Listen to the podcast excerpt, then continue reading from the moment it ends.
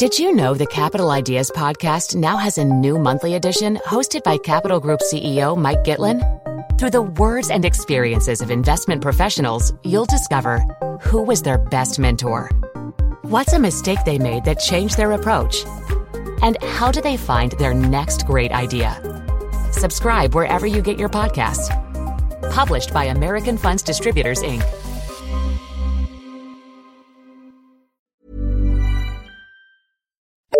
The FT. A few weeks ago, I stood up in front of a group of managers from two dozen well known companies and forced them to play a parlour game. In advance, I'd visited the websites of each of their employers and harvested a list of their values. I then read out the lists one after another and asked everyone to raise a hand when they recognised their own. I knew this was a low trick I was pretty sure most people would fail and was rather looking forward to the spectacle. I was not disappointed. Out of 24, only five correctly identified their company's values, and in three cases it was because they'd been on the committees that had drafted them. The remaining 19 each raised a hand confidently, only to pick out the wrong values. These upstanding managers can't be blamed for their wretched performance as all corporate values are much of a muchness. Maitland, the financial PR company, has just finished an audit of the values of the FTSE 100 and found that three words, integrity, respect, and innovation, crop up over and over again. What a splendid trio they sound. Alas, all are duds. Integrity is particularly feeble.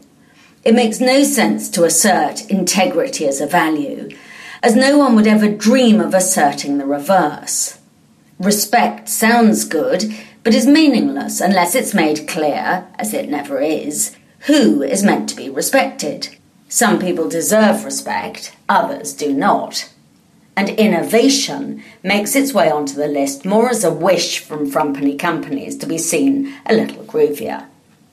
Part of the trouble with values is that it isn't clear what they're supposed to be doing. You could say that they're there to tell the outside world how the company behaves, or would like to behave, and how that is different from other companies. This is a fine aim, but it doesn't work for three reasons.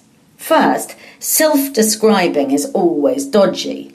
If someone goes out of their way to tell me that they're honest or creative, I immediately conclude the reverse. Second, far from being a point of difference, values make every company look the same, as there's only a finite list of desirable corporate traits.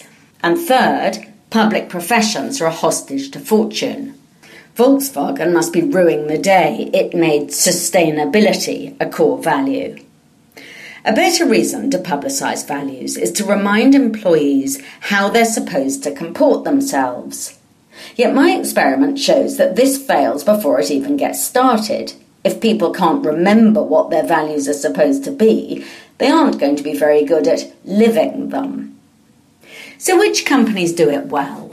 According to Maitland, the shining example is Pearson, whose values are brave, imaginative, decent.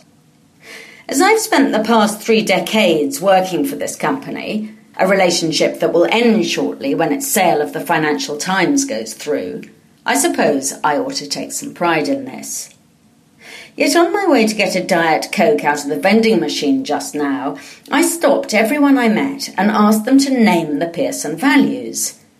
Eleven people went, uh, and only one colleague managed all of them.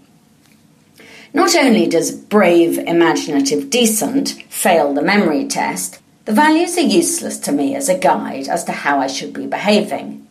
Is it brave of me to be writing this? Possibly, but it may also be stupid given that until the deal is complete, Pearson still pays my salary. Is it decent? Probably not, but then decency is not necessarily an asset in a columnist. Is it imaginative?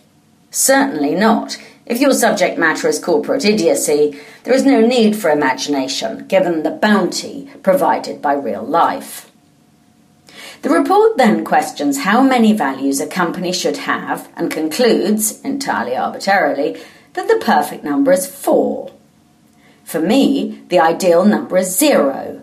Values may be important, but they're also slippery. The minute anyone tries to write them down, they become trite and unhelpful. 17 of Britain's 100 biggest companies are sensible enough to have no values at all, or at least none they care to disclose on their websites. And how do they get along without them? Maitland suggests that these companies are laggards and that they should get in line. Values, the report says portentously, are the next frontier. Absolute nonsense, and I have facts to prove it.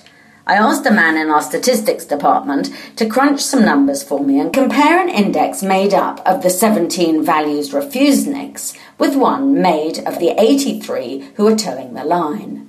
He went off for a bit and has come back with a graph so conclusive that I hope it will stop all windy talk of value statements forever.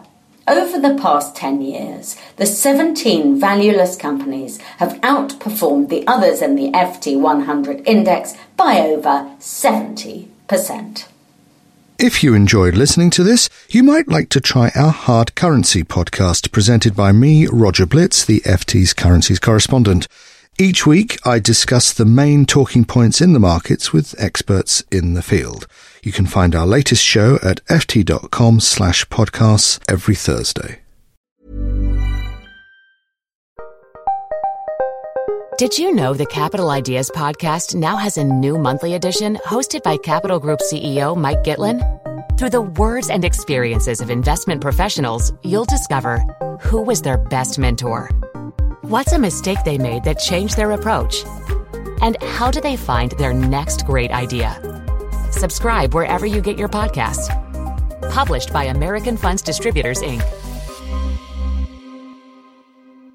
Hi, I'm Daniel, founder of Pretty Litter. Did you know cats tend to hide symptoms of sickness and pain? I learned this the hard way after losing my cat, Gingy. So I created Pretty Litter, a health monitoring litter that helps detect early signs of illness by changing colors, saving you money and potentially your cat's life. Pretty Litter is veterinarian developed, and it's the easiest way to keep tabs on your fur baby's health right at home. Go to prettylitter.com and use code ACAST for 20% off your first order and a free cat toy. Terms and conditions apply. See site for details.